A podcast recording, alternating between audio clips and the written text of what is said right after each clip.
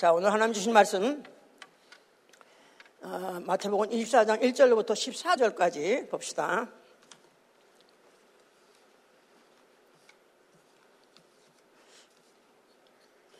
자, 교독을 합시다. 예수께서 성전에서 나와서 가실 때 제자들이 성전 건물을 가리켜 보이려고 나오니 대답하여 가라사대 너희가 이 모든 것을 보지 못하느냐 내가 진실로 너에게 이르노니 돌 하나도 돌 위에 남지 않고 다 무너뜨리리라.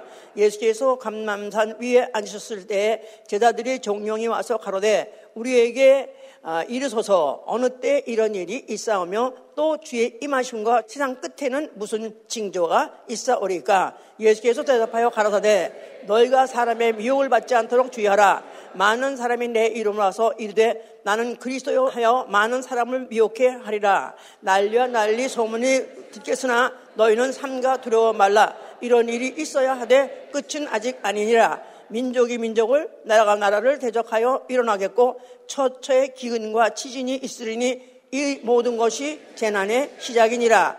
그때 사람들이 너희를 환란에 넘겨주겠고 너희를 죽이리니 너희가 내 이름을 위하여 모든 민족에게 미움을 받으리라. 그때 많은 사람이 시험에 빠져 서로 잡아주고 서로 미워하겠으며 거짓 선지자가 많이 일어나 많은 사람을 미혹하게 하겠으며 불법이 성함으로 많은 사람의 사랑이 식어지리라. 그러나 끝까지 견디는 자는 구원을 얻으리라. 이 전국 복음이 모든 민족에게 증거되기 위하여 온 세상에 전파되리니 그제야 끝이 오리라. 아멘. 자, 하나님은 계시의 하나님이시다. 하나님은 계시의 하나님이시다. 하나님은 계시의 하나님이시다. 그는 기사와 징조로 자기의 존재나 자기 역사를 나타내시고 기사와 징조로 자기의 존재, 자기의 역사를 나타내시고 또한 그는 예언과 예조로 예언과 예조로 하나님의 경륜을 알리시는 분이시다. 조금 어렵습니까? 예언과 예조로 예조도 뭐 징조 똑같이 다 사인이에요. 예언과 예조로 하나님의 경륜을 알리신다. 그랬어요. 하나님은 계시 하나님이시다. 그러니까 하나님은 보이지 아니하시지만은 그가 자기를 나타내는 방법을 여러 가지로 어, 사용하셨습니다. 그래서 기사나 징조나 또 그가 하신 예언이나 그 예전나 이 모든 것들을 다 통해서 자기의 존재도 알리시고 나가서는 자기의 스케줄, 경륜까지도 알리시는 분이시다. 이렇게 우리가 전제하고 설교를 듣습니다. 그래서 어, 열왕기 13장 상절에 뭐라고 말하냐면 하나님의 말씀 곧 예조대로 단이 무너지니라 어떤 단을 무너진다고 했고 예언했어요. 그랬더니 그 하나님 말씀 그 예조대로 단이 무너져라. 그래서 말씀대로 예언대로 실제로 단이 무너져라. 이래서 이런 것도 이제 그런 것도 하나의 음, 예로 들어서 기록이 되어 있습니다. 자, 우리 신앙은 하나님을 믿는 것입니다. 믿으시면 아멘 하세요. 하나님을 보고 믿는 분이 있으면 아멘 하세요. 보고 믿는 거 아니죠?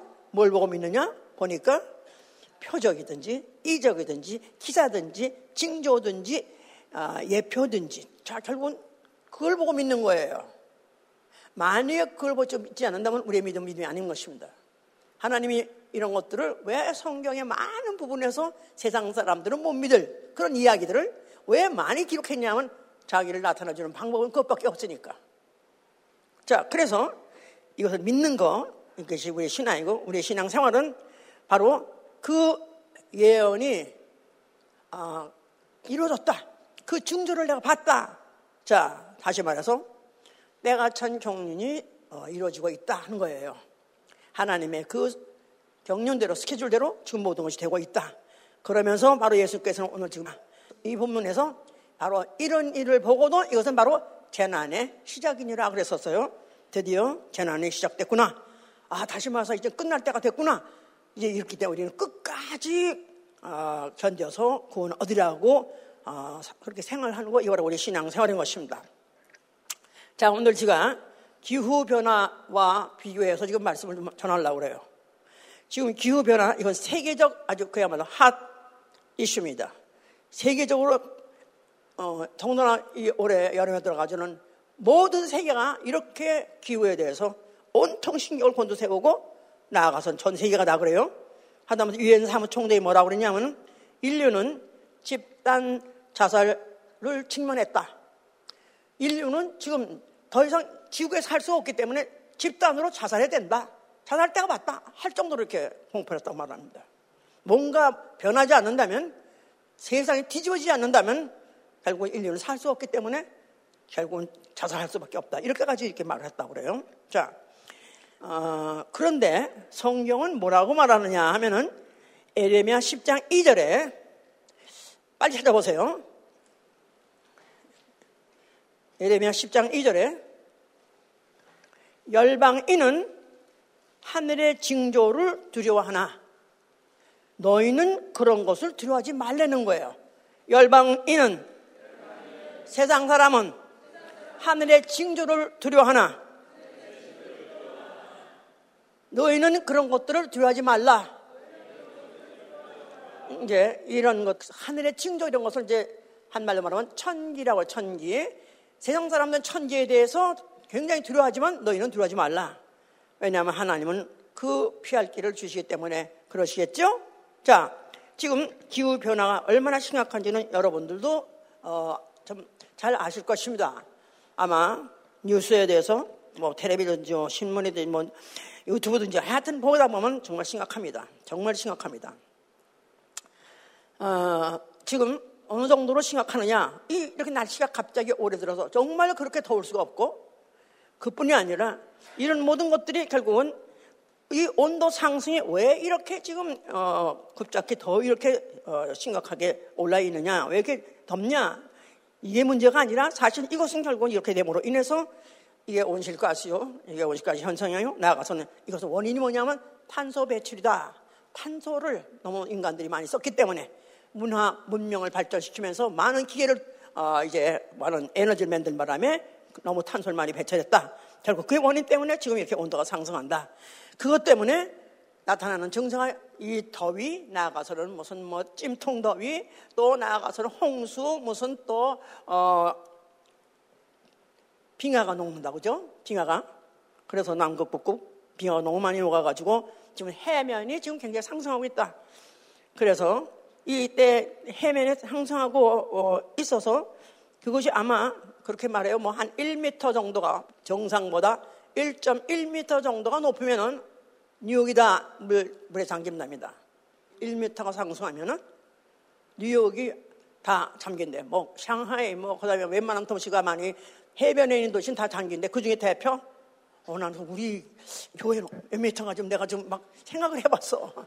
알아봐 주세요. 예, 하여튼간에 난 그때 내가 너무 가슴 아픈 게 만약에 그때 뭐, 이, 이 사람은 오래 걸린다고 생각하지 않는 거예요. 지금 너무, 너무 급속도로 가기 때문에.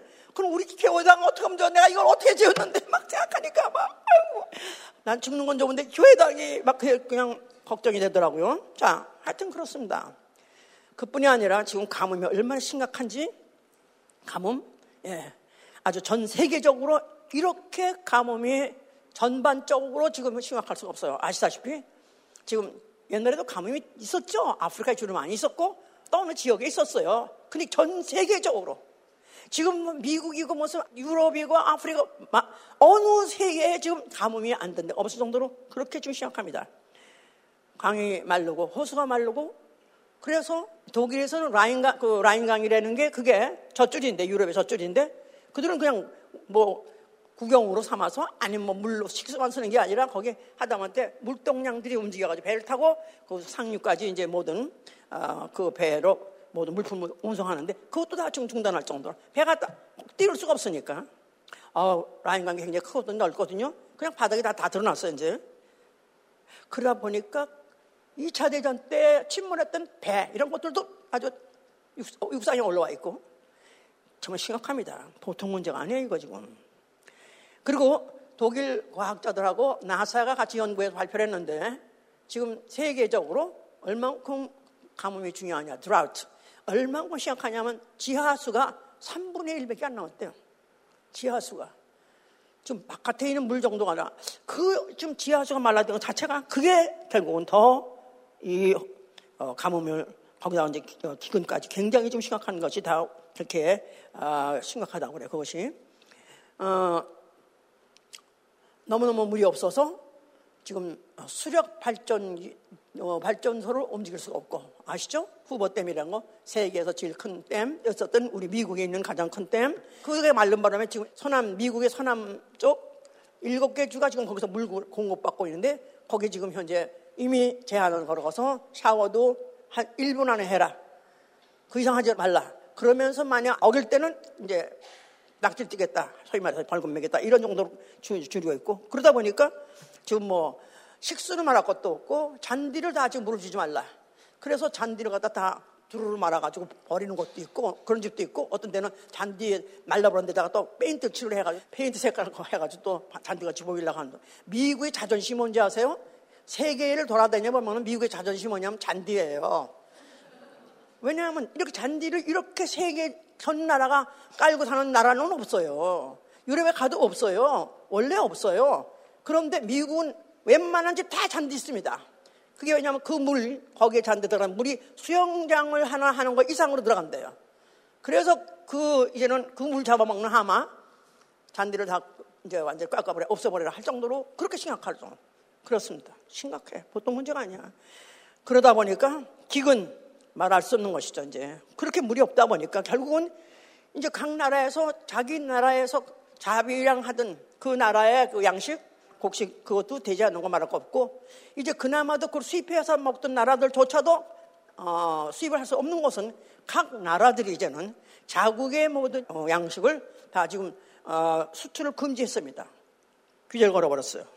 미국도 원래 밀, 콩, 옥수수 이런 거 세계에서 별로 1, 2, 3위 수출국이었었어요. 근데 미국도 수업을 시켰습니다. 왜냐하면 자국까지도 못 올라가기 때문에 이제는 안 되기 때문에 다 이제는 세계가 다 자국에 겨우 그거 가지고 근데 지금 한국도 굉장히 중요하답니다. 한국도 뭐가 반도체가 어떻고 막 잘 나가는 것 같은데 이 양식 문제에서는 지금 쌀 하나 말고 나머지는 지금 다, 다 문제가 지금 다 큰 문제가 걸렸다 그러는데 생각밖에 이렇게 밀, 밀을 많이 수입을 한대요. 밀을 왜 이렇게 많이 수입하냐? 뭐 라면, 뭐 라면 과자 이런 것들 먹으려고 그랬는지 그렇고 하다못해 무슨 옥수수, 무슨, 그, 무슨, 어, 이런 걸 왜 이런 걸 수입하느냐?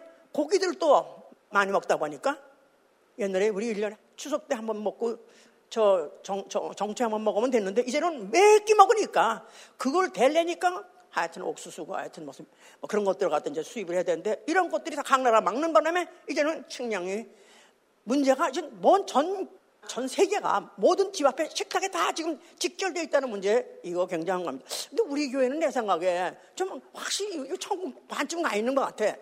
왜냐하면 내가 이런 헌신 이런 할때 복회 가보면 너무 넘쳐. 너무 많어. 왜 이렇게들 많이 정신없이 교회에 많이 다 여러 가지 먹냐? 한 가지만 하든가 말든가지 막 지가 할 정도로 그러는데 할렐루야입니까? 네, 그러나 굉장히 앞으로 곧 해결되지 않고 더 심각해질 것입니다. 심각해질 것이에요. 왜냐하면 이 모든 것들 예수께서 분명히 기근이 처처에서 있을 것이요. 처처에서 기근이 있을 것. 이건 예수의 말씀이고 이건 바로 재난의 시작이라 그랬으니까 재난의 시작이지 이 시작이 끝날 것도 아니고 이 시작은 가만 가서 더 점화될 것이기 때문에 점점 점점 점정할 것이기 때문에 심각하다는 것입니다. 자, 하나님이 창세를 하실 때 뭐부터 지셨죠? 뭐부터 지셨죠? 왜 멍하고 있어? 갑자기 창세 얘기하니까 신가 현세가 그렇게 다양 가지고 현재 대답할 기능도 없어? 아니, 딱 먹은 거 양식 기운이잖아, 아침까지는. 아침 먹은 거, 예? 자, 중요해. 창세 때 무엇부터 지었느냐가 그렇게 중요할 수 없는 거야. 무엇부터 지었죠? 빛을 지었어요. 자, 이 빛을 어, 지으셨을 때 어, 처음에 있으라니까 있어서 보시기에 좋았더라. 저녁이 되고 아침이 되니 는 첫째 날이야. 이래서 빛을 지음으로 해서 시간이 시작됐습니다. 그렇죠?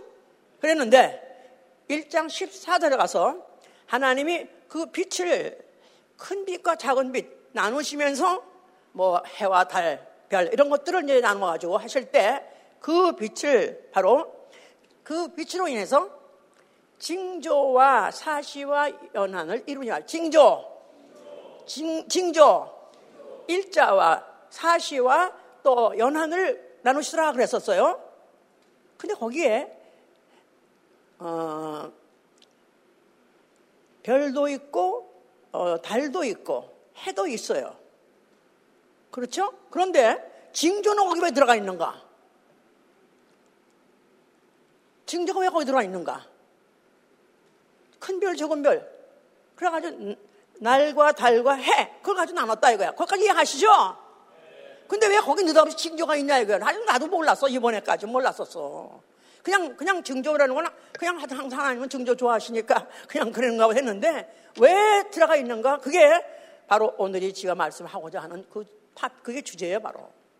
자, 왜 징조? 누가 뭐 21장 25절에 이따가 다시 읽겠지만은 1월 성신의 징조가 있느니라 는 거예요. 1월 성신의 징조가 있느니라. 1월 성신을 징조로 사용할 것이다 그 말이에요. 1월 성신, 어, 해와 달과 어, 별, 이 모든 것들도 다 하나님이 다 징조로 사용할 것이다 그 말입니다. 자, 우리가 아시다시피 하나님이 어, 창세기 1장에서 빛을 지으실 때 그 빛은 자연 계시의 시작이야. 자연 계시의 시작.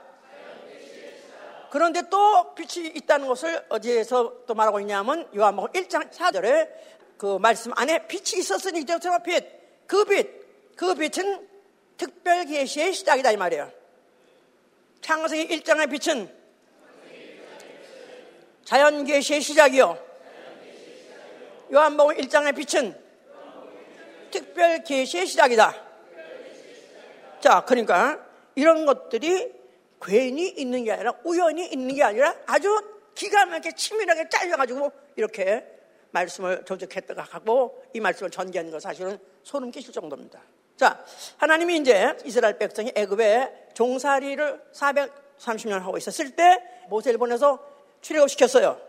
그랬을 때 출애굽의 재앙 몇 가지였죠. 출애굽 때 그들이 안, 바로가 안 보내니까 하나님께서 그들을 갖다가 어, 내보내라 할 때 바로가 어, 고졸피가 안 보내니까 재앙을 내린 게 있어요. 열 가지 재앙을 내렸어요.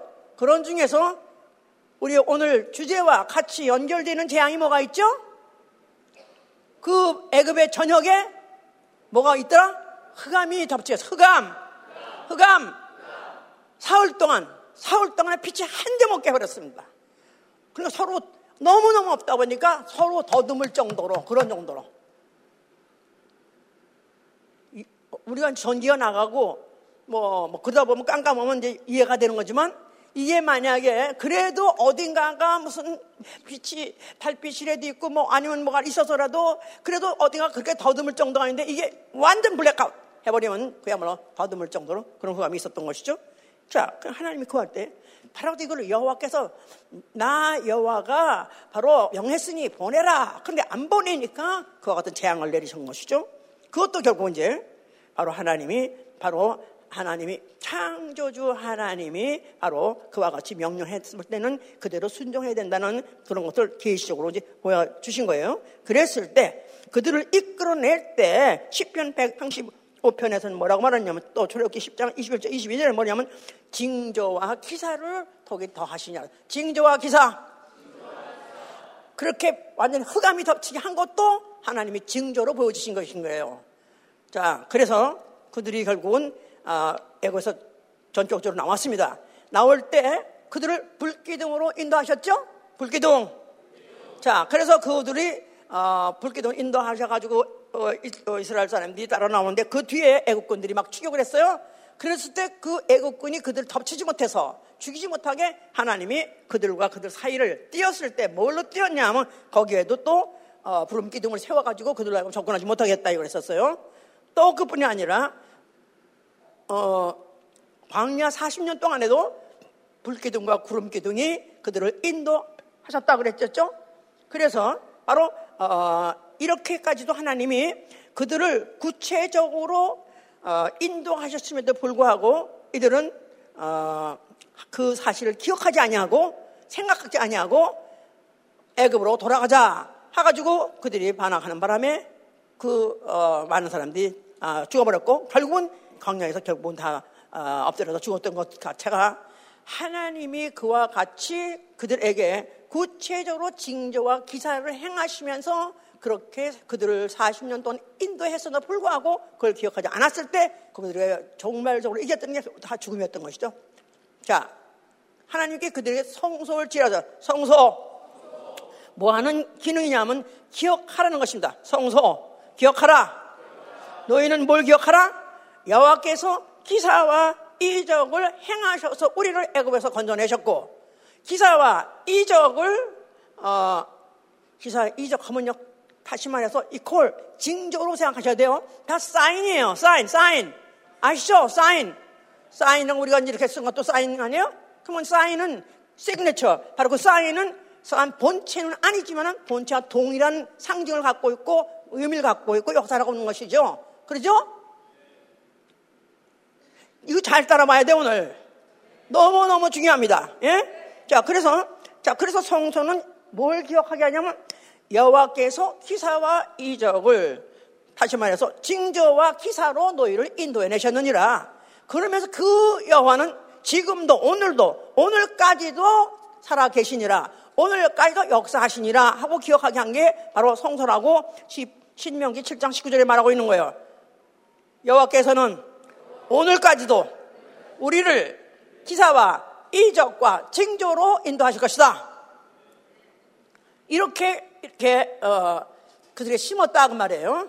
그래서 만약에 제대로 그 역사를 믿고 제대로 그 신앙을 가진 사람은 그들이 어려움을 당했을 때 그들이 그구나 어, 아주 좀 그야말로 별, 주, 어, 그야말로 이제 죽음 직전에라도 그걸 기억해낸 사람은 살아났어요.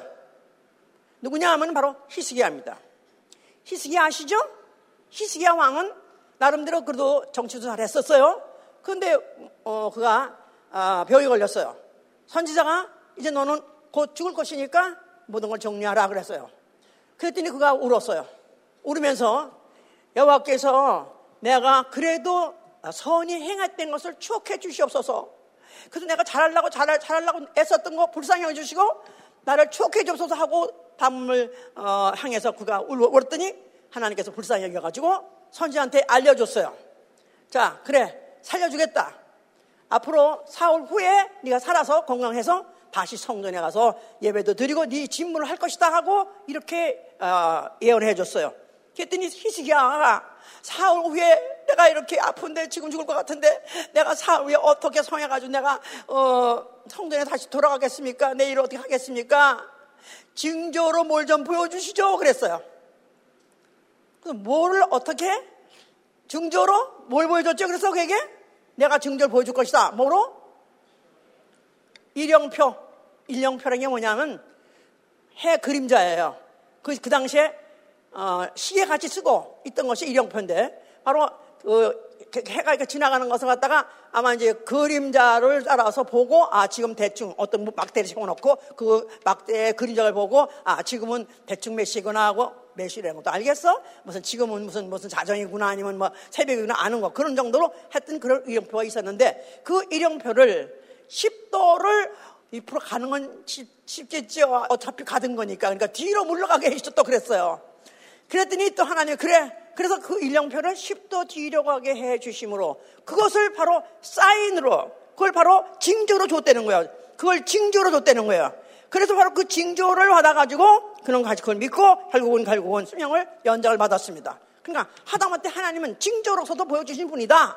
믿은 사람은 그와 같이 확실하게 믿을 증거도 받았고 또 그들이 실제로 어, 10년이나 10년이 연장했다는 사실 징조 믿어야 돼 안 믿어야 돼?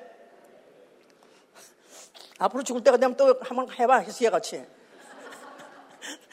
나도 불쌍히 여겨주시고 내가 그도 할렐루야 열심히 했던 걸 추억해 주시옵소서. 예수님께 집사였던 걸 추억해 주옵소서. 나로 하여금 살려준다고 표를 주시옵소서. 뭐 하여튼 하던기 자 이런 가운데에서 하나님이 이제 그런 가운데에서 어, 이스라엘의 역사가 이제 지나가면서 그들은 점점 점점 점점 이제 그런 히스기야 같은 자는 없고 하나님의 기사와 이적으로 그들을 인도하셨던 사실을 그런 갖다 잊어버리고 그들은 것들은 그냥 뭐 옛날에 있었던 옛날 얘기지 호랑이 담배 먹던 시절에 그런 일도 있었던 거지 이렇게 생각하고 그것이 오늘날까지 관계 있다는 것을 잊어버리고 망각하고 살다 보니까 엉망으로 산 것입니다. 그래서 결국 이스라엘이 패망하게 된 것이고 결국은 그들은 혈 주권을 잃어버리고 소망이 없는 민족이 되어버렸어요. 마치 하나님이 다시는 보지 않을 것 같이 외면해버리고 그런, 그런 민족같이 버려버린 것 같이 돼버린 바람에 주권도 잃어버리고 그들의 모든, 아, 이제 그 백성들도 갈갈이 흩어져 버리고 그래서 이제 아주 극소수만 결국은 아, 이제 예루살렘 성전 주위에 살게 될 수밖에 없게 된 것이죠. 자, 그런데 그때 예언이 있었어요. 예언이 어, 예언이 있었는데 바로 어, 주께서 어, 이사야 7장 14절 얘기입니다. 주께서 한번 보세요. 이사야 7장 14절에 보면은 그러므로 7장 14절 그러므로 주께서 신이 징조로 너희에게 보내주실 것이라. 보라 처녀가 잉태하여 아들을 낳을 것이요 그 이름을 임만리에 하리라. 자 다시 한번 읽으세요. 주께서 친히 징조로 너에게 주실 것이라. 보라 처녀가 잉태하여 아들을 낳을 것이요 그 이름을 임마누엘이라 하라 그랬었어요. 주께서 하나님께서 너에게 정말로 친히 정말로 너희를 생각해서 아주 정말 확실하고 분명하게 징조를 줄 것이다. 징조를 보여줄 것이다. 그런데 무슨 것이 징조냐? 처녀가 잉태해서 아들 낳을 것인다는 거야. 처녀가 잉태하여 아들 낳으리라. 처녀가 잉태할 수 있어요, 없어요? 처녀가 혼자서 아기를 어, 잉태할 수 있는 어, 그런 확률 있어요, 없어요? 전무하죠. 이건 전무하죠. 그런데 이것을 징조로 보여준다는 거예요. 징조로 보여준다는 거예요. 무슨 징조? 뭐에 대한 사인? 무슨 징조? 뭐에 대한 사인? 처녀가 알을 낳을 수 없는 걸 낳았어요. 말도 안 되는 거야. 그게 무슨 사인이냐? 하면은 임마누엘 사이다. 임마누엘. 무슨 뜻이죠? 임마누엘? God with us. 하나님이 우리와 함께 하시다. 하나님이 어, 모든 만물 창조하신 하나님, 그 광대하시고 위대하신 그 하나님, 그 어, 무한하신 그 하나님이 사람이 되어서 사람 중에 사람과 함께 하시는 어, 이로서 오신다. 이게 뭘로서 알 수 있냐면 처녀가 잉태하는 것을 알 수 있다는 거예요. 이게 뭐죠? 처녀가 잉태하는 거? 이게 바로 기사다 이 말이에요. 이게 바로 이적이다 이 말이에요. 이게 표적이다 이 말이에요. 그러니까 예수 믿는 사람이 어, 어느 교회에서는 그렇게 말해요. 너무너무 이적을 구하지 말라고. 너무 표적을 구하지 말라고. 그 위반다 말하는데 우리는 신앙 기초가 이적에서 시작한 거예요. 예수 그리스도. 그 자체가 이적이죠. 말씀이 육신으로. 하나님이 육신으로. 하나님이 사람으로. 그 자체가 표적이에요. 그런데 그게 바로 징조다 이 말이에요. 무슨 징조? 하나님이 사람과 함께 하시는 징조다 그 말이에요. 아멘 할렐루야. 대단한 겁니다. 대단한 거. 자, 그랬는데 이렇게 예언을 해 놓은 지 몇백 년 후에 동방에서 박사들이 왔어요. 박사학위를 받았는지 모르지만 하여튼 굉장히 연구를 많이 한 사람 같아요. 뭐에 대해서? 점성술. 옛날에 점성술이 유행했으니까. 옛날에는 어, 무슨 방향계라고도 없고 그러니까 방향 잡으려면은 그런 별들을 따라서 방향을 잡아서 여행도 했고 또 하여튼 뭐 풍수지리 뭐 이런 거 다 그런 걸 했었어요. 그런데 그 동방에서 박사들이 와서 하는 말이 우리가 그의 별을 보고 따라왔다. 심상찮은 별이 나타났는데 그 별이 이동을 하길래 그 별을 따라서 여기까지 왔다.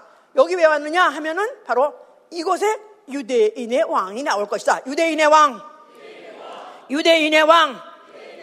내가 찾아서 경배하리라 했던 그 헤롯의 말을 이제 그 이제 받아가 저렇게 말했는데요. 그래서 바로 그들이 그 별을 보고 그 어, 인도를 받아서 가니까 바로 거기 구유에 아기가 누워 있었는데 그 아이가 누구냐면 누구예요? 예수 그리스도. 말씀이 육신이 돼요.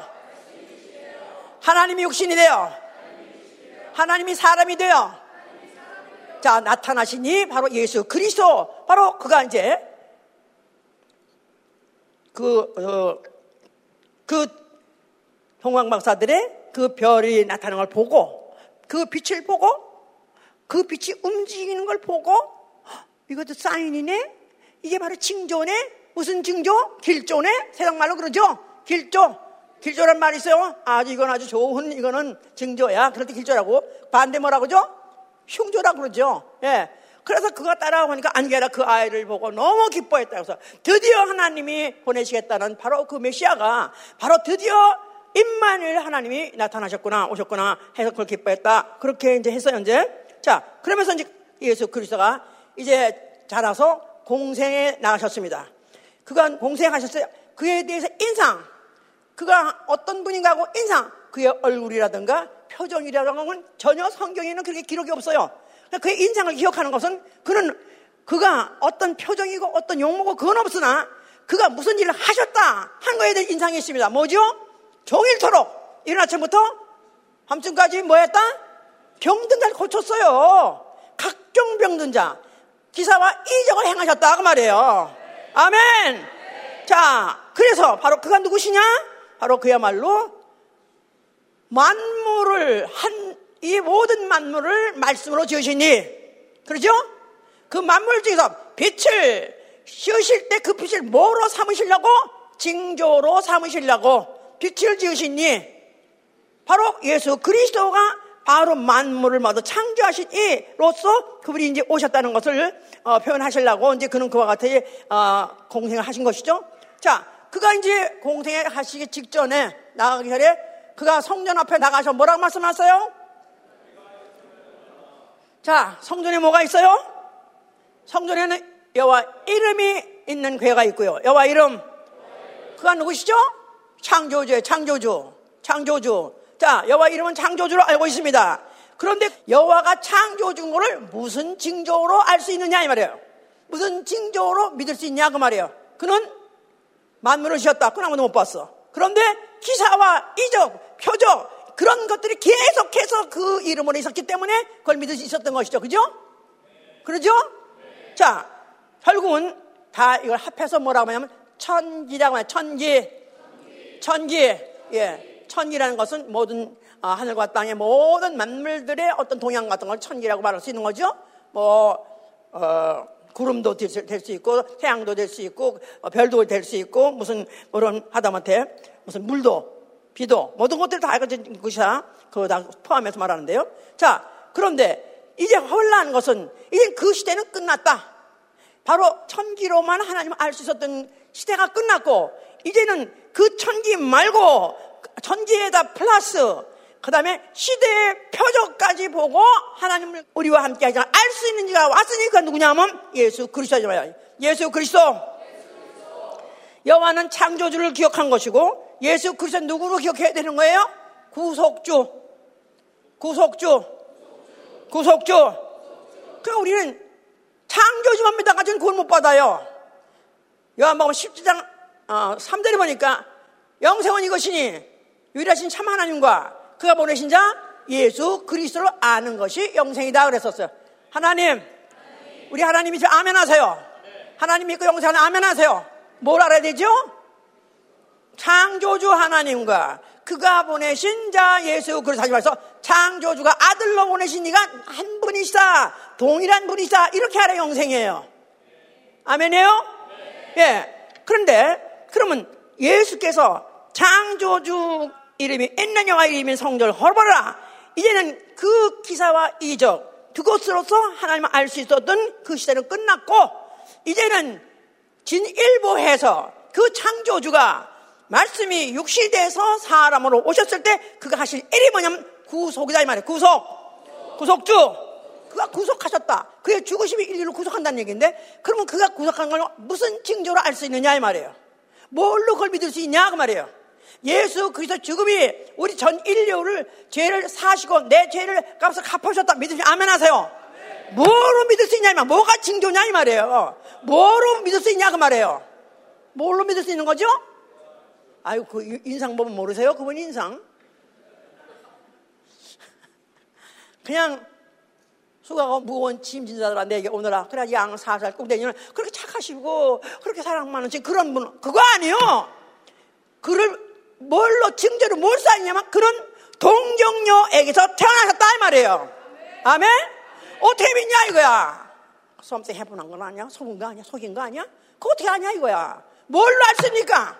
그가 말씀하신 대로 죽었다가 말씀하신 대로 부활하심으로 믿을 수 있는 것이다 이 말이에요. 아멘. 이게 바로 징조다 이 말이에요. 예수의 부활은 그의 동정녀 탄생의 징조다. 거기까지 다시 해봐. 세 번 얘기해봐.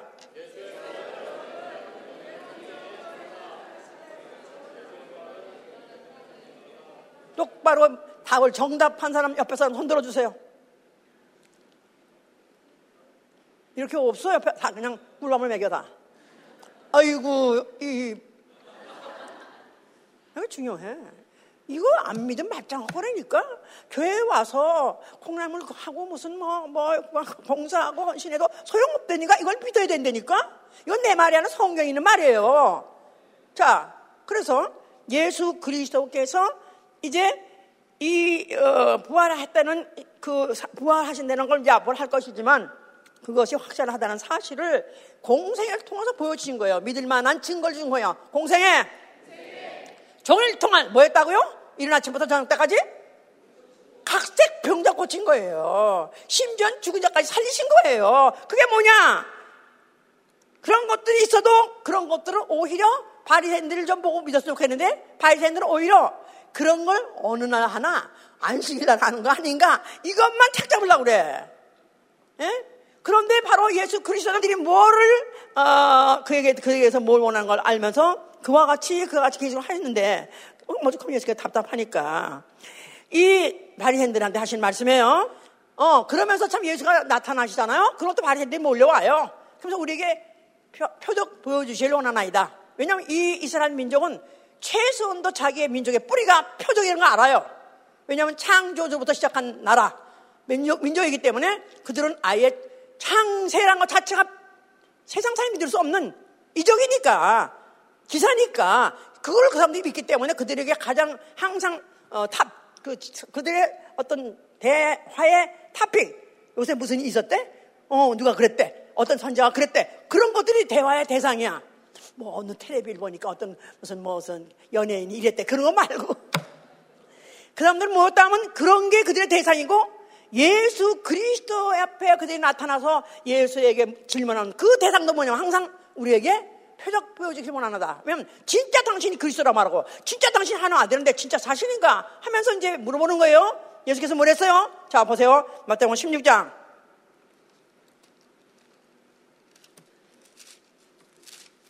16장 1절부터 4절까지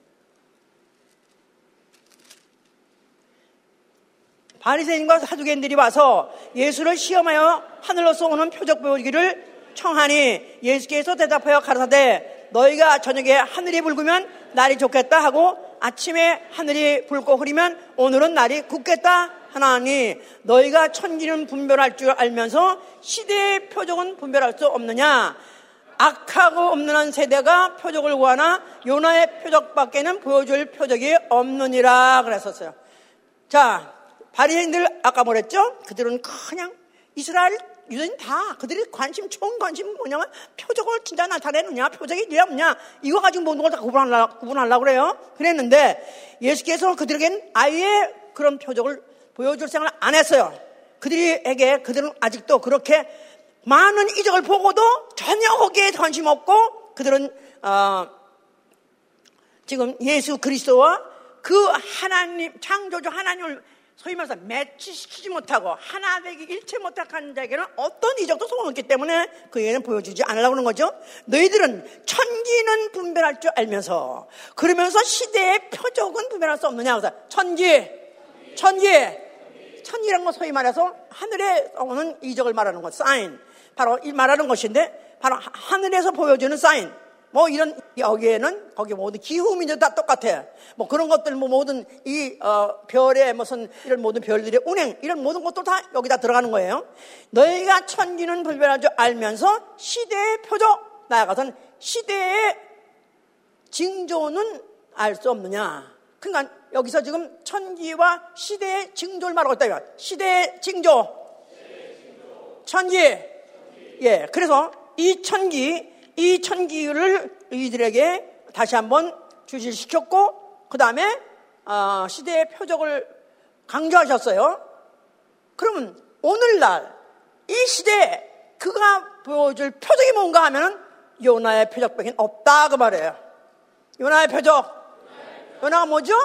요나가 죽었다가 고래 뱃속에서 사흘 있다가 살아나왔죠? 이 사람들 너무너무 잘 알고 있어요. 역사적으로 다 알고 있어요. 그런데 이거 그들이 믿어야 안 믿어요? 믿습니다죠. 믿습니다야. 왜냐면 이 사람들은 이런 거 안 믿으면 그 발휘는 안 되니까. 믿습니다야. 근데 봐서 예수 그리스도가 죽었다가 부활했고 이거는 못 믿겠는 거야. 근데 아까 성경에서 뭐랬죠? 오늘까지도 오늘까지도 이 일이 계속되고 있느니라. 바로 성전은 뭐 한다고요? 기사와 이적을 행하신 하나님은 오늘도 일하고 계시니라. 창조주 하나님은 오늘도 일하고 계시냐? 누굴 통해서? 아들을 통해서. 그런데 이걸 안 믿는 거예요. 창조주 하나님과 예수 그리스도 그가 보내신 아들이라고 믿지도 않고 동일한 인격이라 동일한 인물이라고 그들은 어, 저 믿는 것을 거부했기 때문에 전혀 예수께서는 그들에게는 보여줄 필요가 없다. 아무리 세상 없는 걸 보여줘도 니들 안 믿을 거니까 그들에게는 그들을 피해 가셨다 그랬었어요. 자, 그러면서 이제 그가 공생애를 마치실 것쯤에 어, 예언하십니다. 제자들이 물어봤어요. 이제 앞으로 너희 성전을 보면서 이 성전 대단하죠? 차, 이 성전 정말 기가 막히게 잘 지었습니다. 이 미석으로 짓고 이 기술하고 얼마나 잘 지었습니까? 감탄하면서 어떻게 예수님을 보라고 또 가만 가라면 그, 그 참나 이들이 예수님 성전 자체를 모르니까 나름대로 또 예수님은 저 잘 관심 가지고 안 보셨죠? 이거 얼마나 아름다운지 아세요? 잘 보세요. 그래 하면서 막 소개를 하려는데 예수께서 뭐랬습니까? 이 성전에 돌 하나도 남지 않고 그 인것이 다 무너지리라. 오, 그렇다면 이건 완전 세상이 거꾸로진 얘기네? 세상이 끝난다는 얘기네? 자, 그러면 이제 끝날 때가 됐다는 얘기인데, 그렇다면 바로 언제 주의 말씀하시는 것이 주께서 다시 오신다면 아마 미리미리 해놓으신 적이 있었기 때문에 주의 임하신과 세상 끝에는 무슨 징조가 있겠나이까 물어봤어요. 주의 임하신과 세상 끝에는 무슨 징조가 있겠습니까? 그 말은 제, 주님의 재림, 재림과 종말의 증조가 무엇입니까? 묻는 거죠. 재림과 종말의 증조. 자, 예수께서 이제 그러니까 그때 이제 말씀하시는 거예요. 아까 이제 본문 읽었잖아, 썼어요. 본문을 다시 돌아가면은, 예, 다시 한번 돌아가 보세요. 24장. 3절. 예수께서 감남산에 앉으셨을 때 제자들이 종영이 와서 물어가로되 우리에게 이르소서 어느 때 이런 일이 있겠사 하며 주의 임하심과 세상 끝에는 무슨 징조가 있사오리까? 예수께서 대답하여 가라사대 너희가 사람이 욕을 받지 않도록 주의하라. 많은 사람들이 내 입으로 와서 이르되 나는 그리스도라 하고 많은 사람들이 미혹하게 하리라 난리와 난리의 소문을 듣겠으나 너희는 삼가 두려워 말라. 이런 일이 있어야 하되 난리 난리 난리는 계속 있을 것이다. 그런데 그것은 그것까지는 끝이 아니다. 민족이 민족을 나라가 나라를 대적하여 일어나겠고 처처에 기근과 지진이 있으리니 이 모든 것이 재난의 시작이니라. 처처에 기근이 있고 지진이 있고 나아가서 누가 보면 온역이 있고 예 그야말로 perfect storm이죠. 자, 뭐뭐? 기근, 지진, 또 온역, 기근, 지진, 온역. 이게 perfect storm이야. 삼중 이 고가 겹쳤을 때 그때야말로 이거야말로 정말 어, 종말의 바로 징조다 하고 말씀하신 거예요 이제 자 그러면서 이것이 바로 이렇게 왔을 때는 이 모든 것이 재난의 시작이니라 재난의 시작 이것으로서 재난이 어, 이것으로서 있었을 때 이걸로 끝이다가 아니라 이게 다만 이렇게 시작이 돼서 막 이것이 너희들이 막 느낄 때쯤 됐으면 이미 재난이 시작되는 것이고 그때가 되면은 너희는 재난 중에 있는 것이다 그 말이죠. 재난의 시작. 다시 말해서 재난 중에 있다는 그 뜻이에요. 시작했으니까 이제 이미 너희가 처처에서 기근이 있고 지진이 있고 온역이 있고 이 모든 것을 있다면 너희는 이미 재난이 벌써 이미 시작해서 재난 중에 있다. 자, 그러니까 이제 재난을 방황은 뭘 어떻게 하라면 끝까지 견디는 자가 구원 어디로 세울까? 끝까지 구원을 자가 구원 얻으리라. 이런 말씀을 예언을 해 놓으시고 결국 이제 그 결국 바리새인들은 결국 예수를 갖다가 그가 있어봤자 사회에 어떤 그런 어, 유대 나라를 유지하는데 아무 소용도 없고 이 나라 회복에도 아무 도움도 될 것 같지 않고 오히려 사회만 분명하게 맨다고 생각해서 결국 예수를 제거시켜버렸다. 피 갈고 죽음에 내겨줬죠? 자, 예수께서 그가 시작해서 죽으십니다. 죽으시면서 뭐라고 말씀하셨어요? 자, 뭘 다 이뤘을까요? 인자의 스케줄을 다 이루어진 거예요. 인자의 일정. 인자의 그 어, 일정 인자의 할 일을 다 마치신 것이다 그 말입니다. 그로 인해서 아버지에게 영광 돌렸고 마귀를 심판하시고 그리고 그가 죽으신 그 죽음으로 인해서 인류의 죄를 대속하시고 그가 흘리신 그 피, 그 피, 그 피를 영혼에 뿌렸는데 그 피 뿌림 받은 영혼에게 하나님의 자녀가 되는 권세를 주셨습니다. 하나님의 자녀. 하나님의 자녀. 자, 이제 하나님의 자녀가 돼서 그 다음에 그 하나님의 자녀가 이제 영생하려는 소망을 갖게 하고 그 어, 영생에 대한 것을 위해서 살게 하시는 기회를 만들어 주신 거예요, 이제. 그 일을 만들어 주시고 그 일을 다 마쳤기 때문에 그는 어, 죽으신 것입니다. 자, 그가 죽으신 지 사흘 만에 부활하셨어요. 그리고 그가 하늘에 오르셔서 그는 어디에 앉아 계세요? 보좌에 앉아 계세요. 보좌. 보좌. 자, 보좌에 앉아 계셨다는 말은 그가 죽으실 때는 죄인으로 죽었으나 그가 지금 살아서 하늘에서 영광의 왕이 되셨다 이 말이에요. 그가 고난 받으시고 죽었으나 그가 부활하셔서는 영광의 왕이 되었습니다. 고난과 영광. 고난을 완전히 이빠이 아주 풀로 받으니까 영광도 이빠이 풀로가 받고 계시다 그 말이에요. 이빠이란 말 아나? 일본 말로 이빠이 뭐 만땅과 하여튼 간에. 자, 그가 맨날이 못 되어서 성령을 보내셨었어요. 성령은 누구한테 오시죠? 믿는 자에게 와요. 믿는 자. 성령이 믿는 자에게 뭘 하게 하시냐면 기억하게 하시려고 오신 것이다. 이 말. 기억. 자, 뭘 기억하게 하십니까? 예수 그리스도 곧 오신다. 이제 바로 시대가 이제는 이, 이 시대가 이제는 재난의 시대 이것이 좀 무릎 이으면 이걸수록 이제 끝이 왔다. 끝이 가까이 왔다. 이제는 끝이다. 애가 찬 경륜에 대해서 기억하게 하는 것이다 이 말이에요. 자, 그래서 성령 받자마자 성령을 자체로 받게 하시면서 실질적으로 또 표적을 주셨어요. 성령의 표적. 성령 말씀 아멘 하세요. 어떻게 하시죠? 어떻게 하시죠? 표적이 뭐죠? 방언이에요. 그 미친 것들 뭐 강신들이 방언도 아니요. 성령이 내리기 전에 아무도 방언한 사람이 없었어요. 성령을 내리자마자 방언을 하게 함으로 인해서 그걸 보고 성령이 임하셨구나 하고 알았다 이 말이에요. 그래서 그게 표적이다 이 말이에요. 자, 나는 성령 임하신 표적을 갖고 있다. 그 말은 주 예수 그리스도 강림이 불안하다. 주 예수 그리스도 곧 오십니다. 한번 방언해 보세요. 방언해 보세요. 나 오늘 다 나와. 그냥 하도 술꼭지만큼 물 나오듯이 나와. 왜 나오죠? 지금 이 사실은 성령 오늘도 기억하게 하신다 이 말이에요. 오늘도 일하신다 이 말이에요. 오늘도 나라를 하여금 기억하게 한 것은 주 예수 그리스도 강림 곧 오십니다. 주 예수 그리스도 곧 오십니다. 꼭 기억하게 하신 것이다 이 말이에요. 그 표적이다 그 말이에요. 아멘. 자, 그래서 이제 예수 그리스도의 재림과 종말의 징조에도 다시 한번 알아봐야 돼요. 예수 그리스도의 재림, 종말의 징조 물어봤잖아요. 제자들이 어, 그리스도의 임하심과 그리고 다시 그, 어, 세상 끝에는 어떤 것이 징조가 있겠습니까? 물어봤잖아요. 자, 그래서 예수 그리스도의 재림 나가서는 종말에 반드시 징조가 있을 것입니다. 징조 있어야 되겠죠? 징조가 있어야 돼요. 자, 그래서 이 어, 징조는 바로 뭘로 할 수 있느냐 하면 천기와 시대의 표적으로 할 수 있는 거예요. 천기와 시대의 표적. 천기와 시대의 징조. 천기와 시대의 징조. 천기라는 것은 현재 이 모든 세상이 말하고 있는 세상의 이 모든 기상, 무엇에 돌아가는 거, 이런 거 다 천기로 돌아간 감을 잡을 수 있는 거예요. 이 천기가 바로 시대의 징조다. 이 천기가 돌아가는 것 자체도 시대의 징조다 하고 맞아 떨어져야 된다 이 말이에요. 지금 기후 변화 이것도 지금 어, 시대의 징조라고 볼 수 있어야 된다 이 말이에요. 자, 다시 이걸 설명하자면은 맞아 떨어진다 그 말.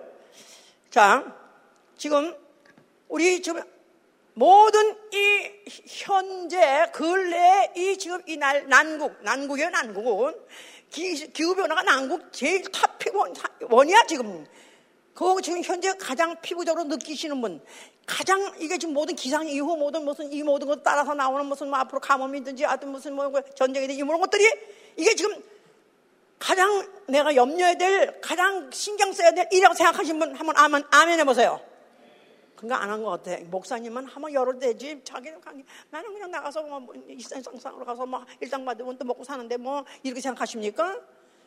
가장 지금 어, 우리가 정말로 이 생각이 좀 깊은 사람이라면 성경을 좀 아는 사람이라면 시대에 종말이 갖고 있다는 것을 내가 참 경륜이 지금 아주 목에 찼다는 거 지금 주님이 오실 때 강림하실 때 가까웠다는 것을 느끼고 살면 살수록 천기가 어떻게 돌아가는가? 어떻게 기상이 돌아가는가? 어떻게 세상이 지금 현재 돌아가는가? 그게 더 관심이 있어야 되지 않겠어요? 저는 관심 많습니다. 매일 봐요. 매일 봐. 그러면서 형령을 대조해 보는 거예요 자 그래서 지금 모든 이 기후의 이 기후 변화의 주범이 뭐냐 하면 탄소라는 거야. 그죠? 탄소가 갑자기 CO2가 갑자기 모든 세상의 재앙의 근원이 되어 버렸어. 그러면서 그것 때문에 무슨 나라들이 무슨 미국도 그래요. 무슨 어 에너지 clean clean 에너지 뭐 탄소 중립화 뭐 이런 거 해가지고 무슨 기후 조약 이런 것들 맺고 요새는 어, 그거 가지고 또 어, 조약을 맺고 하면서 어, 그걸 언제까지 해결하냐? 2030년 2030 어, 어젠다 나아가선 Great Reset 하면서 전 지금 세계가 기후 변화를 어떻게든지 이거를 막고 정상화시키기 위해서 하여튼 나라들이 합해서 다 모여서 나라마다 그것을 모여서 그걸 연구하고 그것을 위해 노력하고 하자 해가지고 지금 모든 나라가 그렇게 안 하면 그 나라는 자체가 벌써 나라로서의 자격도 없고 그건 미개, 미개 나라고 상대도 못할 나라라고 생각하고 거기에 뜻이 있는 나라들은 다 합해서 점점 연명을 맺고 있잖아요. 그 나라가 거기에 많은 나라가 거기에 가입하고 지금 노력을 하고 있습니다. 어디 여러분도 어떻게 생각하십니까? 지금 이 온실, 기후 변화, 어, 이 모든 것들의 원인이 탄소라고 생각하시면 한번 손 들어보세요. 한번 들어보세요. 손 들어봐. 아니 그냥 들어 들어왔으니까 안 들어? 그러면 또 아니라고 생각하면 손 들어보세요. 아니라고 생각한 사람 한 사람밖에 없네? 뭐야? 이것도 아니고 이것도 관심 없습니다. 안 하는 거 관심. 나가. 이게 다 관심 있는 사람과 얘기하는 거지. 바리새인도 왜 있었냐면 예수 그리스도와 항상 반대 생각하고 반대만 하니까 예수가 항상 더 옳은 말을 하고 더 확실한 말을 하게 하게 그런 인물들 그런 계층의 인간들도 만들어 놓으시고 허락하신 거예요. 관심 있어야 돼 매사에. 오늘 내가 뭐 먹고 사느냐? 오늘 밤 저녁 때 반찬 먹겠다 그게 문제가 아니라. 내 은행 잔고에 얼마가 있냐? 그게 문제가 아니라. 아니 다 있으면 뭐래 얼마 있으면 다 죽어버릴 텐데 아니, 그렇게 말하잖아요. 모든 과학자들이. 지구가 정말 올 것이다. 나사. 그런 과학자들이 다 한 말만 해서 The end of the world. How do you think about that? Yes. 모든 과학자들이 다 yes 합니다. 왜냐하면 이 사람들 연구를 많이 했기 때문에. 연구를 많이 했어요. 자, 그동안에 나사, 알죠? 미국의 어, 항공우주연구소? 예. 그 나사에서 2016년에 어, 탐사선을 띄워서 달에 보냈대요. 2021년에 도착했대요. 근데 그 탐사선이 이미 태양 올빗 안에 들어가서 지금 송신을 하고 있대. 아, 어떻게, 어떻게, 더 뜨거운 태양에 어떻게 그렇게 안 녹고 있는지 참 발전하긴 했어. 하여튼 대단해, 대단해, 대단해. 그래서 거기서 송신하는데 그 태양의 정보를 가 벌써 보내는데 태양의 그, 그 표면에 흑점이 있다네. 흑점. 흑점이 많이 생기면은 거기서 또 뭐가 많이 생기냐면 solar flare라는 게 많이 되는 거야. solar flare. 태양광. 그런데 거기서 그 태양광이 막 나오는데 그게 그렇게 무섭대네. 그게 나와서 어디까지 오냐면 지구까지 도착을 하고 있는데 지구에 뭘 파괴하고 있냐면 지구의 자기장을 지구의 자기장을 교란시킨다는 거예요. 지구의 자기장을 교란시키니까 지금 지구 자체가 지금 완전히 막 그 지구 자체가 다 하나님이 원래 세팅한 게 있잖아요. 세팅한 그, 그것이 다 뭉그러지고 있대, 뭉그러지고 있대. 그러면서 그 북극과 남극, 아니 왜, 그 지구가 축이죠. 지구축, 지구축. 지구축이 원래 24도 기울어져 있잖아요. 그래서 북극이라는 게 그 남극 있잖아요. 알아들어, 못 알아들어? 이건 그냥 상식이야. 이건 높은 지식도 아니야, 그거는. 지구가 이렇게 기울어 있잖아요. 이렇지 않은 북극 남극이 없는 거야. 만약 이것이 없으면 다 파죽고 다, 저, 얼어 죽고 그렇게 돼 있어. 근데 이게, 이게 기울어 있기 때문에 기계 돌아가면서 이게 다 골고루 골고 온도가 이렇게 돼서 살고 있는 건데 이게 지금 이렇게 있던 것 자체가 지금 막 뭉그러진다는 거야 이게 에? 뭐가 뭘게 맺는다고? 태양광이 태양광이 그래서 지금 그렇게 되는 바람에 현재 지구가 지구가 현재 그것 때문에 현재 어, 북극에 남극에 이런 것들이 지금 막 뭐, 이게 막 움들어지는 바람에 그것 때문에 아, 그것 때문에 현재 어, 그야말로 북북 남극에 빙하도 높고 빙하도 그것 때문에 높고 온실가스 때문에 녹는 게 아니라 그것 때문에 높고 그것 때문에 현재 쓰나미라는 거 있죠 쓰나미 쓰나미가 왜 막 저 쓰나미 뭐지 아시죠? 지각 변동이 일어나가지고 밑에 지구 안에 안에 있는 그런 어, 어, 땅 덩어리들을 뭐라고 말하더라. 그게 있는데 그것들이 서로 부딪히게 하고 그런 바람에 쓰나미가 나는 거거든요. 그러는 바람에 지금 그것이 바로 누가 보면 21장에 이렇게 말하고 있는 거야. 누가 보면 21장.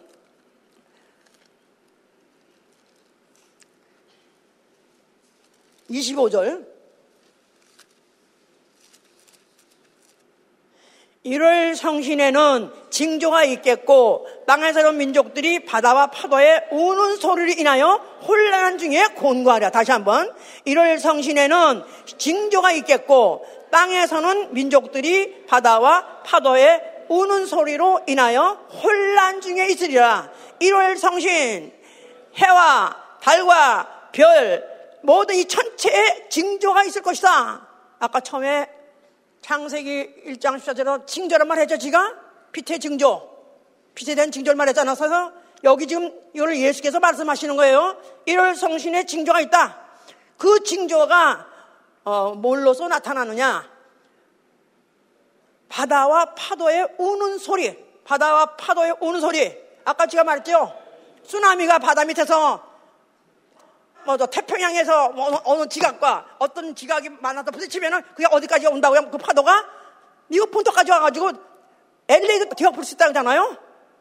옛날에 얼마 전에 그 인도네시아에서 한번 그렇게 어, 쓰나미가 나가지고 몇 시간 만에 어, 어딜 덮쳐 인도네시아 덮친 번에 그때도 수십만 수만 명 수십만이 죽었어요 그때도 이런 일들이 이런 일들이 이루어지는 것 자체가 이럴 성신으로 말미암아 나온다는 거예요. 다시 말해서 지금 나사에서는 어떻게 생각하느냐? 이 모든 기후변화, 이 모든 이상이 뭐 때문에 생기냐 하면 탄소 때문이 아니라 태양 때문에 생기는 거예요. 무슨 말인지 알았어?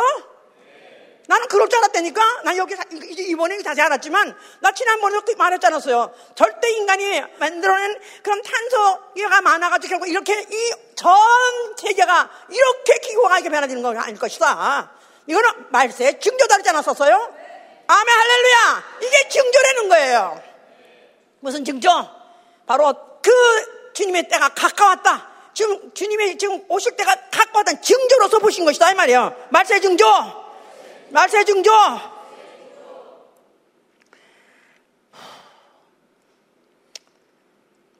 자, 그래서 이것을 만약에 믿는다면은 우리는 어, 천지를 본다 할지라도 천지 모든 천지를 볼다 할지라도 우리는 바로 다 뭐로 보냐면 이걸 시대의 증조로 보는 거예요. 시대의 증조, 말세의 증조, 주 예수 그리스도 곧 오신다. 주 예수 그리스도 곧 오신다. 아멘. 난 너무너무 무서운 거야, 그래서. 어디서 뭐, 기근이 나가지고, 미국에서 뭐 3년 동안 무슨 그 바닥이 말라가지고, 지금 현재 고기가 나가 너부러져 죽고, 뭐 농사를 못 지고 그러면 그걸 볼 때도 막 무서운 거야. 이제 주님이 오실 때가 가까웠는데. 그러면, 우리 어떻게 하느냐 이거야. 어쩌면 그때까지 살아 있을런지 모르겠는데, 그렇다면 그야말로 서로 잡아먹어야 돼, 그야말로. 아까 어떤 유엔 참은 총장이 말했잖아. 우린 집단으로 자살일지 모른다. 아니, 그 이상 될 거 아니겠어? 진짜로 배가 고파서 진짜로 맨날 며칠을 굶어본 적 있어요? 우리 없어요, 그런 적. 뭐, 고의적으로 금식 몇 번 며칠 한 것밖에 없어요. 아이고, 그래도 먹을 소망이 있었기 때문에 그냥 끝나자마자 미친 듯이 하여튼 먹고, 그, 아이고, 살았죠. 다시는 하고 싶지 않죠. 예? 근데 그게 없어서 전량이라서 물도 못 마시고 물이 앞으로 금값 이상 된다고 그러잖아요.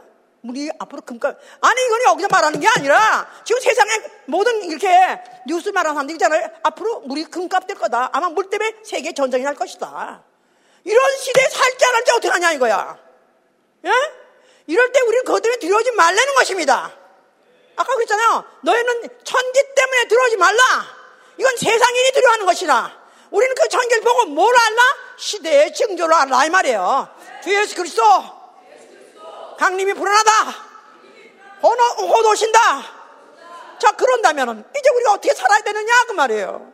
어떤 고난이 온다 할지라도 우리 고난을 두려워하지 말아야 된다 이 말이에요. 우리는 고난을 두려워하지 말고 주 예수 그리스도 오십니다. 그때까지 참고 견디고 이겨야 된다 그 말이에요. 할렐루야! 저녁이 되면 아침이 되고 저녁이 되고 아침이 되니라.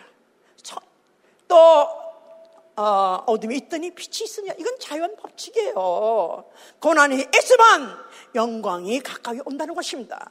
고난이 깊으면 깊을수록 우리에게 주어질 영광하고는 좋게 비교할 수 없다고 로마서 8장 17절부터 19절까지 이렇게 말하고 있어요. 할렐루야! 고난을 그러니까 우리는 받는다. 생활에서 내가 느끼고 산다.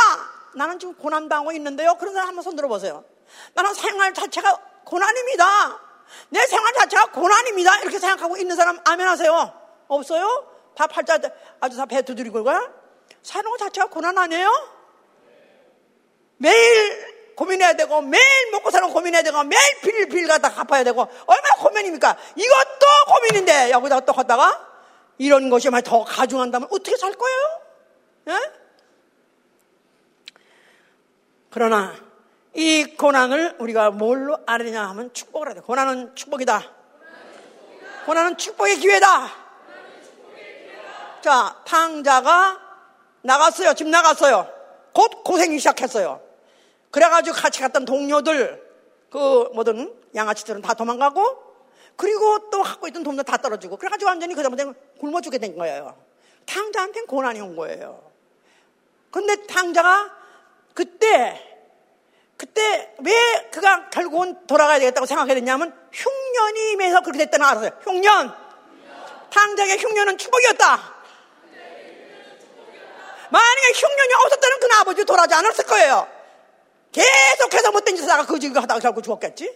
예?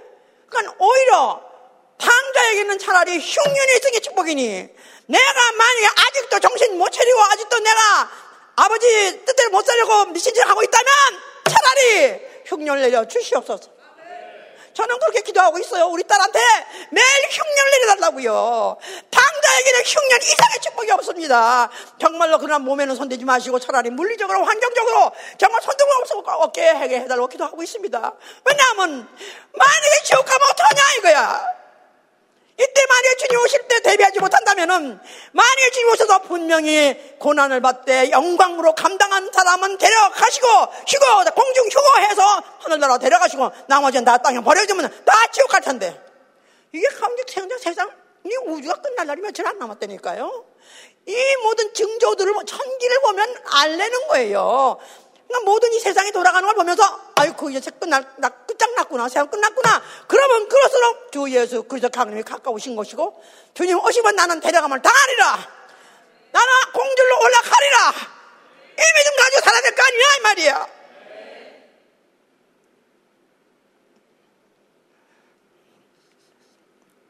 그래서 하나님은 감당할 시험밖에 주지 않냐시고 만일 시험을 당했을 때 만에 이것이 깊어서 더 이상 못할 것 같으면 피할 길도 주신다는 것입니다.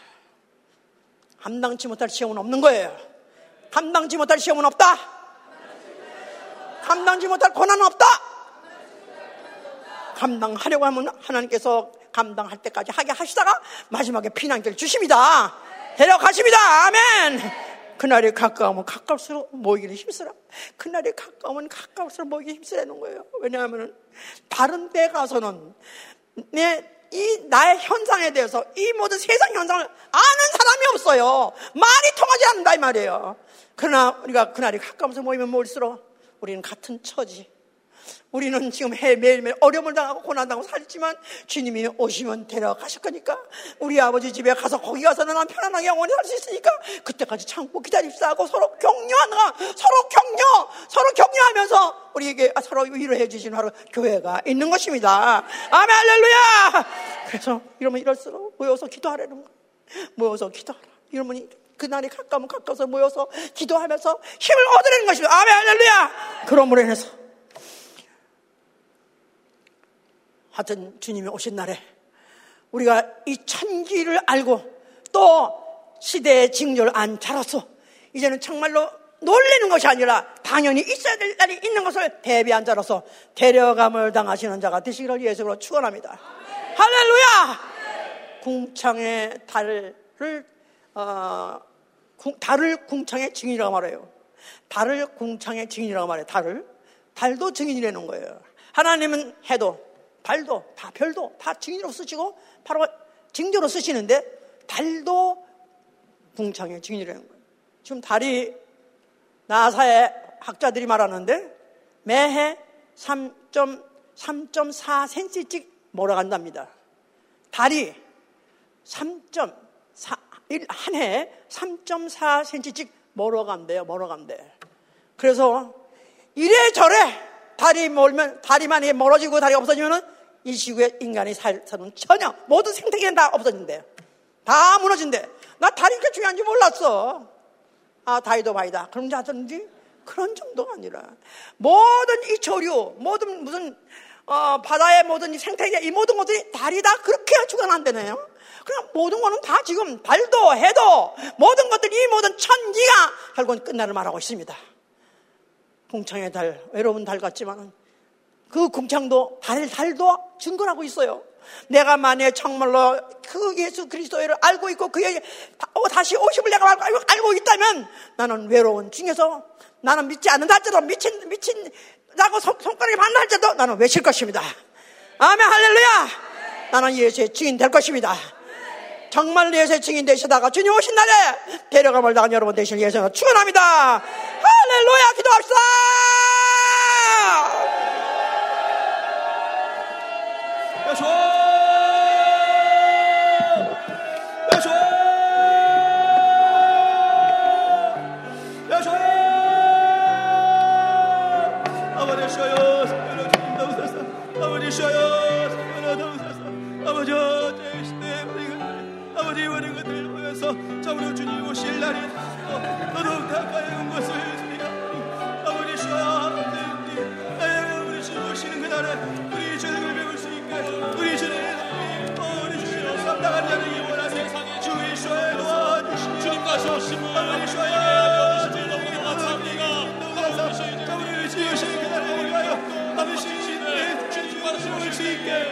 주시옵소서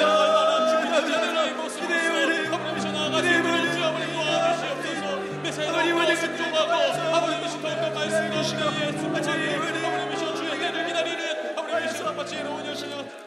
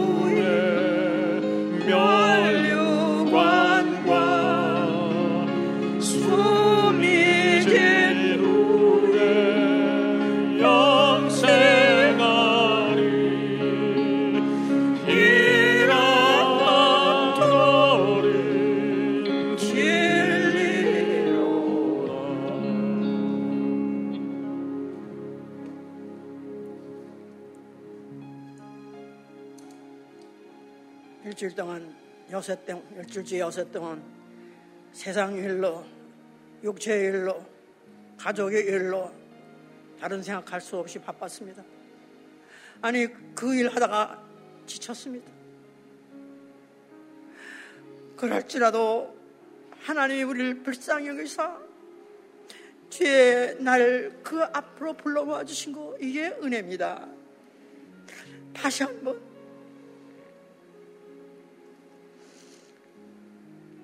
진리를 생각해 볼 수 있는 시간. 나 영혼을 돌아볼 수 있는 시간. 지금이 어느 때인가, 지금이 어느 시인가를 생각해 볼 수 있는 시에 주신 거 차라리 감사하지 않습니까? 다 됐어. 다 됐어. 진짜 다 됐어. 이젠 더 이상 뭘 기다릴 필요가 없어요. 어떤 징조가 필요 없어요. 다 됐어요. 정말 이 마지막 이 시대 이, 이 징조 확실한 이 징조를 앞에 놓고 정직하고 진실하게 살게 하여 주시옵소서. 기도합니다.